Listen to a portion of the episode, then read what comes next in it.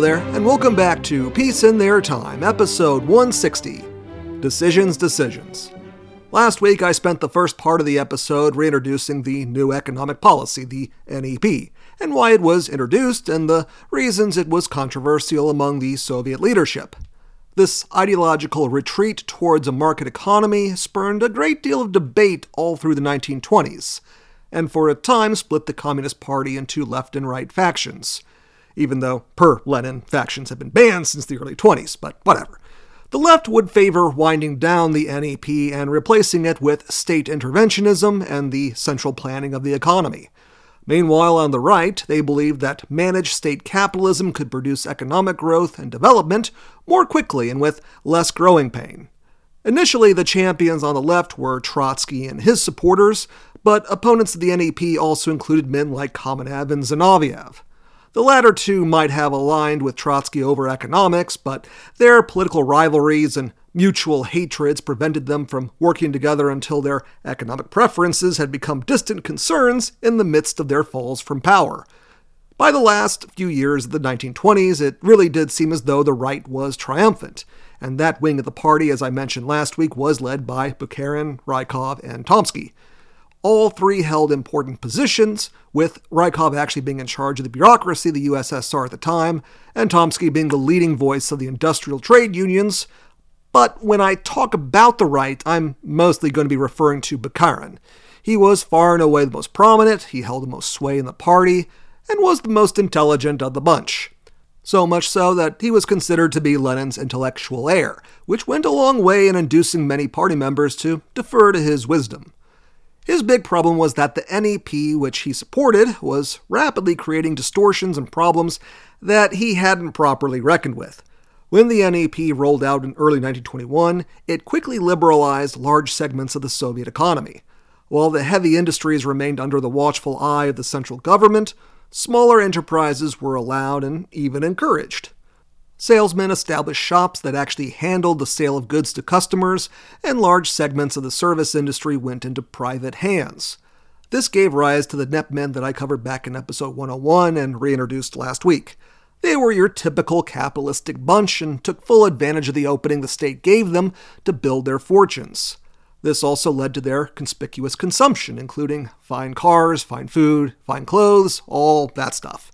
It was something of an embarrassment from a social angle because while they certainly accumulated capital, becoming the living piggy banks the state wanted, they were lightning rods for public disgust. Their displays of affluence in what was still an intensely poor nation conjured the bitter memories of the czarist regime's decadent favorites, and started getting people to question the revolutionary line they had supported if it was all to hand the benefits over to men like them. After the middle of the decade, the NEPmen did start to come under siege from a hostile government, but they remained a factor in the economy even after the licenses of many to do business were revoked. A much larger problem, though, was coming out of the countryside. The peasantry had been organized since time immemorial into their communes, and after the October Revolution, they had been encouraged by the government to seize the lands of the great estates and the bourgeois landholders which the peasants did with gusto. They absolutely gobbled up the larger holdings of the nation and leveled out the social status of those living in the countryside enormously. However, once this initial uh, restructuring had been accomplished, the communes resumed their existences much as they had before. Everybody had their own holdings that they managed, while the leaders of the commune here and there made adjustments to who farmed what so that the most desperate could get enough land to support themselves. It was a conservative way of managing the tens of millions of small farms across the USSR, and it also meant that the vast majority of holdings earned too little for farmers to modernize properly. This meant that the growing of crops continued to be used with tools dating back to the early 1800s, and while it did produce significant enough yields, it was also manpower and man hour intensive. From an early stage, this offended the sensibilities of the Bolsheviks, who desired modernized, efficient agriculture, traditional peasant culture bedamned. Unfortunately, the Russian Civil War absolutely poisoned the well when it came to relations between the new state and the peasantry. The government was simply too preoccupied with survival to even set up a functioning government apparatus in the countryside, so the peasants were largely left to their own devices. At first. The farmers looked at the paltry payments that the state was offering for their crops and decided, uh, thanks, but no thanks. They'd rather store their grain and wait for conditions to change, and they could get maybe a better return later. The fate of their starving countrymen in the cities was of little concern to a segment of people who had precious few connections with the wider world outside their commune. This probably would have spelt the end of Bolshevik Russia as we have come to know it, and probably would have left Russia a completely failed state given the weakness and corruption of the alternative white faction. Except that Lenin and the others didn't allow that to happen. They sent in the Red Army and Cheka to start collecting grain by force if need be. It was a chaotic policy born of pure desperation, but the cities were fed on at least survival rations and the communist state survived the Civil War. The requisition campaigns, though, resulted in revolts and a massive famine that killed in the neighborhood of 5 million people. It was this disaster that really spurned the NEP into being. The peasants would be left alone after 1921 and would pay their tax to the state in grain, which would be used to feed the cities and for export abroad. Outside of their basic quota, farmers were allowed to manage their operations as they saw fit. Bukharin himself would early on give an instruction that would come back to haunt him when he told the peasants to, quote unquote, enrich themselves. And this freedom meant that the more enterprising peasants, meaning the wealthier ones, built more complex operations. They mechanized their labor, raised cattle and livestock that would deliver higher profits, diversified their crops from grain, which would, again, be sold for more, bought land and hired hands to better operate their holdings, and even got into the business of selling equipment and supplies to other farmers. These were the kulaks I talked about last season, and they would become quite the sticking point. In this system, the excess production of the farmers could be sold in open internal markets, uh, which caused a great deal of concern among the communists because of the independent nature of the farmers now. The NEP had not been instituted because Lenin liked the idea of free markets in the countryside it had been instituted because an exhausted Bolshevik government lacked the means to exert its power in the countryside, and a compromise was needed in order to peacefully induce the peasants to resume farming normally. This left the countryside out of the government's grip. Oh, sure, there were representatives, and the party pushed for education and propaganda drives to spread their message outside of the cities. But ultimately, the state's influence on rural affairs was weak during the 20s and as the Soviet Union managed to steady itself during that decade, many in the leadership questioned why the, that state of affairs should continue. And while the liberalization of agriculture was the most important facet of the NEP, the NEPmen and their smaller operations in the cities proved to be the first domino in unraveling the whole system. The NEPmen were also the guys who went out into the countryside and bought up the products the peasants were selling, whether that was grain, fruit, vegetables, meat, or eggs, or what have you. That food went to their grocery stores, while the NEPmen in turn sold the peasants consumer goods. An issue became that the factories didn't produce enough consumer goods, mostly on account of there not being enough factories in general, which meant those items increased in price due to shortages. Meanwhile, the productive peasants kind of shot themselves in the foot because their abundance of crops drove the prices they sold at downwards. This was the scissors crisis I brought up last season, where the price of agricultural goods went down, the, the manufactured goods went up, and if you superimpose them on the graph, they kind of made scissors. Yeah, clever. But the uh, peasants uh, responded as they did during the Civil War. They'd simply hang on to their produce and simply do without consumer goods, preferring to wait for conditions to become better. Farmers, after all, were still very self sufficient. If need be, they could do without manufactured goods or stretch out their use to where they made purchases very seldomly. And then, when the state started constricting the operations of the NEPmen in the middle of the decade, the situation was only made worse. The peasants did not trust the Soviet government on account of the miseries suffered during and after the requisition campaigns, and they vastly preferred to do business with the NEPmen. And when those merchants stopped showing up, the peasants didn't take the government up on their purchase offers. The amount of food reaching the city started to decline, creating a mounting crisis that became critical in late 1927. Through the mid 20s, a follower of Trotsky's named Yevgeny Preobrazhensky, who would repent his association with Trotsky by the end of the decade, but not his economic stances, had been howling that state planning was necessary. In his view, the NEP had certainly increased agricultural production and overall economic activity, but the barriers it began to hit up against were predictable ones. Industrial expansion was necessary to construct manufactured goods cheaply enough and in sufficient quantities to prevent stagnation in the economy. The bottleneck of industrial expansion couldn't be overcome without massive government intervention, and the only way that the factories could be staffed was by drawing the excess labor out of the countryside. And the only way to do that in the face of the resistance of the communes was to break them apart, consolidate the farms under state direction and modernize them, and direct the resulting unemployed to the new factory jobs. This was a mammoth task and would be the basic outline of the first five year plan. And it was a direct rejection of Bukharin's more laissez faire economic stance. In the eyes of Preobrazhensky, the problem of agriculture's backwardness was only a symptom of a greater disease that required treatment, and if the Soviet Union's economy was to be modernized, that could only be accomplished by a complete overhaul of the economy following a standardized blueprint. Industrialization on a grand scale would benefit all in his eyes, as the wealth derived from agriculture would be concentrated in fewer hands, making them far more reliable consumers while the new generation of the urban proletariat would themselves create their own demand for goods. And once a critical mass had been achieved in the industrial sector and enough facilities were in place that the USSR no longer had to rely on foreign imports for manufacturing equipment, this could become self perpetuating. This would also place industry and agriculture both in state hands, allowing for a more even distribution of the nation's wealth, fulfilling the socialist promise of the revolution. By the fall of 1926, Bukharin was forced to descend from his economic perch and admit that Preobrazhensky had a point, that an industrial intervention was required. But he rejected an initial emphasis of heavy industry investment as too costly and disruptive. Preobrazhensky envisioned that the first several years of industrial expansion would be focused on the heavy industries of the country, expanding the production of steelmaking, heavy equipment, industrial machine tools, building materials needed to construct still more factories, and everything needed to sustain the infrastructure supporting all of this. It would be hugely expensive and not immediately profitable.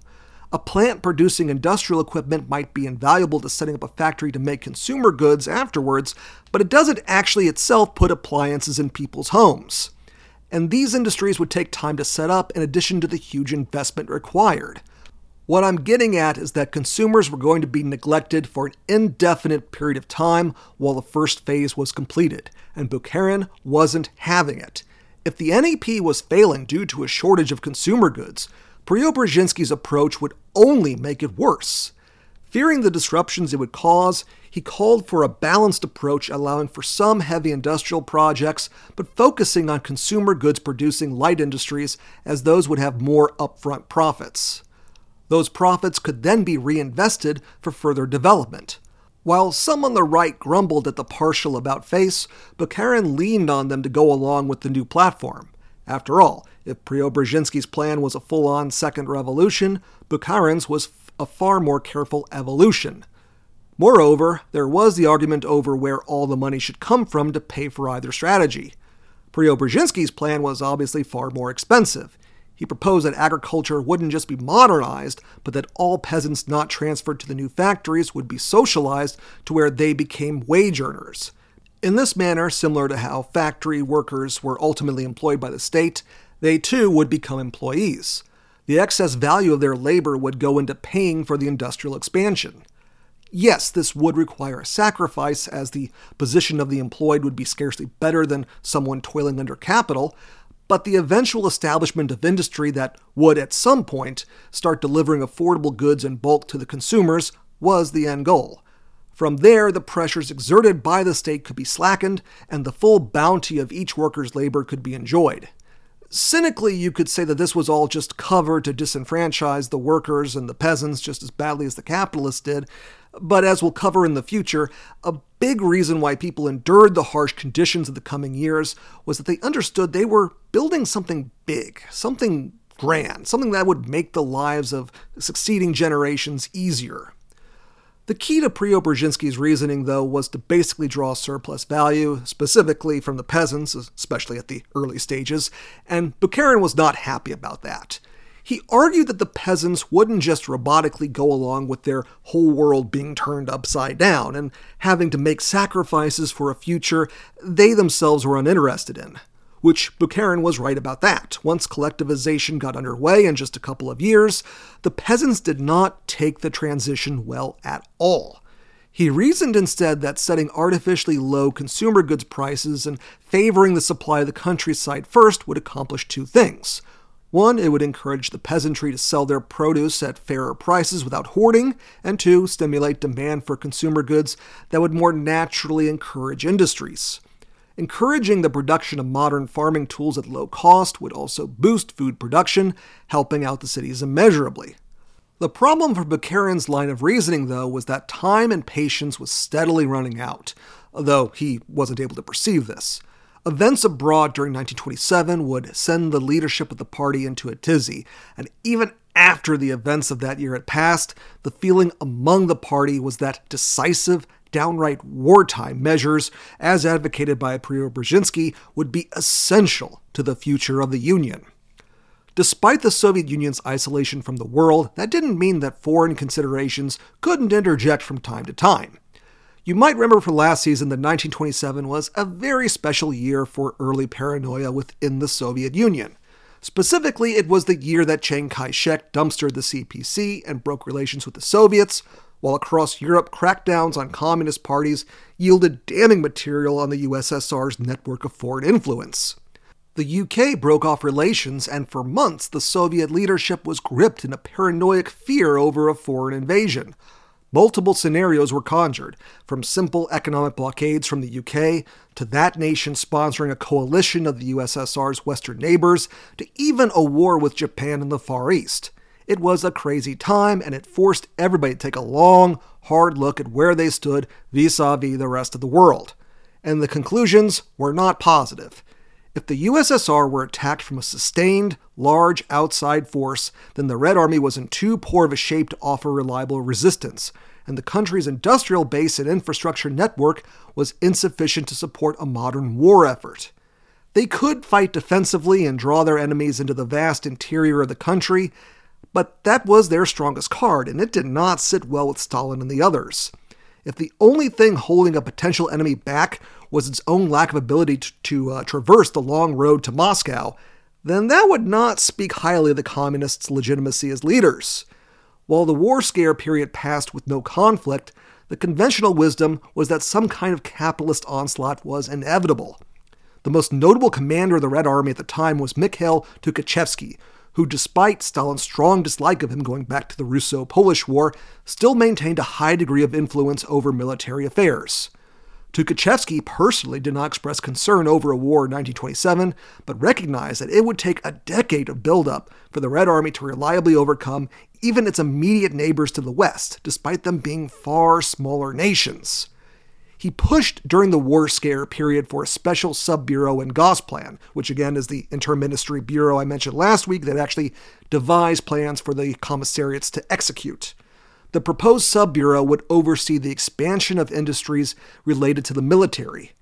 By 1927, the Red Army stood at a peacetime strength of 600,000 with a mere 60 tanks and barely 700 aircraft. The military sub bureau of Gosplan would include in the five year plan targets for an expansion of 1,500 tanks immediately on hand for war, with up to 4,000 in reserve to follow in waves upon mobilization. The Red Army Air Force would have 2,000 modern planes on immediate hand, with up to 1,500 waiting in reserve. The Army would be bumped up to 3 million men. And these were just the initial proposals. The plan would increase yearly production targets many times over, reaching a dizzying degree of overproduction. And even then, Tukhachevsky would start throwing around proposals in the early 30s for an army of 11 million men and production quotas of 50,000 tanks and 40,000 aircraft a year, with his numbers inflating into the hundreds of thousands yearly. This proposal was too much even for Stalin. The economy, under the worst excesses of rapid industrialization, couldn't have borne that kind of strain, and peacetime production never got close to those numbers. But it does show how military production was always on the minds of Soviet leaders. When Preobrazhensky spoke of prioritizing heavy industry, this also meant that the military would be getting facilities of their own to produce quantities of munitions that Russia, or the rest of the world for that matter, had never seen up to that point. And even civilian facilities were constructed with potential military conversion in mind. I'm getting a little ahead of myself here, but when the Soviets set up tractor factories, for example, they built tractors that had a lot of parts, design aspects, and construction techniques in common with tanks, which would help ease a future conversion. The panic of the USSR's military situation was just one part that contributed towards a radical five year plan. By the end of 1927, the food situation was starting to become critical as the peasants hoarded their produce in the face of low prices being offered by the state and overly expensive consumer goods driving down consumption. At the end of 1927, the amount of grain being put on the open market was just half that compared to a year previous. The state had few options available to them. Funds weren't on hand to pay for a higher price for the grain, and there weren't enough consumer goods on hand to reverse course and ply the peasants with something to trade. This led in January 1928 to the Politburo agreeing to take the extraordinary measure of reinstituting requisitions, something that had not been done in the past seven years and which Bukharin and the right were loath to do. The grain crisis, though, was clear and present, and they had no immediate solution to a problem that had to be addressed right away. Bukharin and his allies gave their consent to the requisitions as a temporary measure born out of desperation, and then they kind of stood aside. This is all ground I covered in the finale of the Soviet miniseries from last season, so I'll be covering it very, very sketchily here. Uh, Stalin and his team, notably Mikoyan, Molotov, and Kaganovich, fanned out across the Union and impressed on local officials and members of the OGPU, the secret police, that grain had to be collected one way or the other, and that included at gunpoint or after mass arrests. Stalin, who had personally traveled to Siberia, sat the party bosses in the region down and explained to them that collectivization was coming, so they better be ready for it. This would have been quite the surprise because the Politburo had not given their overall say so to that idea, and the right was very much still against going that far. And in fact, once the worst of the crisis had passed, the right members of the Politburo managed to call off the requisitions and even force Stalin to concede that many of the grain collecting operations had been overzealous. Indeed, Mikoyan was made to declare that the requisitions had been harmful, unlawful, and inadmissible. But whatever optimism that Bukharin had of reining in the anti NEP impulses of the party, uh, it, they were misplaced. The shaky truce that had been established by the NEP was broken, and the peasants started withholding more and more grain. This broke down the entire system and ensured that despite their official suspension, requisitions would continue on an ad hoc basis all across the USSR until late 1929, when the conflict between the state and the communes went out into the open. Politically, it also signaled a break. Unbeknownst to Bukharin, Rykov, and Tomsky, Stalin had gotten what he wanted from his right wing comrades and was ready to jettison them. The liquidation of the left and united oppositions had been completed by the end of 1927, and with them out of the way, Stalin turned on his last set of independent allies. While he had supported the right wing stance during their partnership, Stalin turned around and adopted most of the left platform, which had been previously champ- championed by acolytes of Trotsky like Preobrazhensky. Stalin got away with reversing his position for two reasons. One, through all the factionalism, he personally had avoided taking too hard a stance, never committing too far to one platform. He framed his support of the NEP in the past as simply following Lenin's will, which was convenient as Lenin had always said the NEP was a temporary measure. Second reason, and this is the more important one, was that Stalin, in rejecting the NEP, was tapping into the anxieties and aspirations of both the party and much of the urban proletariat at large.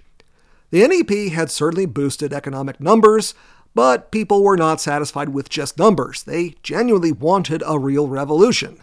The Civil War had been a nightmare, but those early days had been dizzying with possibility. People had felt like they could move mountains, affect real change. The ones who had lived it wanted that feeling back. Those too young and only then entering their primes wanted a revolution to call their own. Capital had managed to sink its hooks back into the country thanks to the NEP, and that meant it was there to be smashed all over again. And many weren't afraid of taking on the challenge of a maximalist version of rapid industrialization. Either thanks to education on the topic or simple propaganda, it was understood, better than we in the present might realize, that the process was not going to be a spring picnic. Real sacrifices were going to be demanded, and people were going to have to make do with a lot less in order to build up their proletarian utopia. Now, this doesn't mean they all expected conditions to get as bad as they got, nor did they expect a catastrophic outbreak of state paranoia later on but they understood that they were the ones being called upon to build something that had never been seen before. There was a sense of destiny in the air as the 30s approached, and word from on high became more focused and committed to that cause.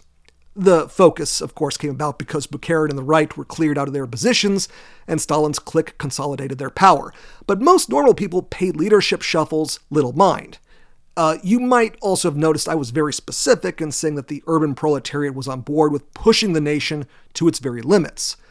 The peasantry was uh, far uh, about what was expected of them in the coming years, and the state did look upon them as a problem to be addressed as opposed to being partners in revolution as found in the cities. The divide between the communes and the state were simply too far to be bridged, and as Stalin consolidated power within the party and the government apparatus, he knew damn well that if he wanted to create a reborn Soviet Union in his image, that those communes were going to have to be dismantled. Stalin's turn towards a hardline industrialization plan sped up the inevitable breach with Bukharin. By the late spring of 1928, the split was out in the open, at least within the party, and Stalin's people and the right were jockeying against each other over that spring and summer. I covered the course of this again back in episode 110, and for our purposes, just keep in mind that while the right possessed an impressive base of support in the party and the state bureaucracy, Stalin had been placing his people into secondary and lower positions for the past seven years. Even where the right was strong, there would be Stalinist dissenters obstructing their attempts at securing spots in the committees and ministries. Then, on September 19, 1928, Kuybyshev threw down the gauntlet and made rapid industrialization centered around heavy industry the centerpiece of the Stalinist line.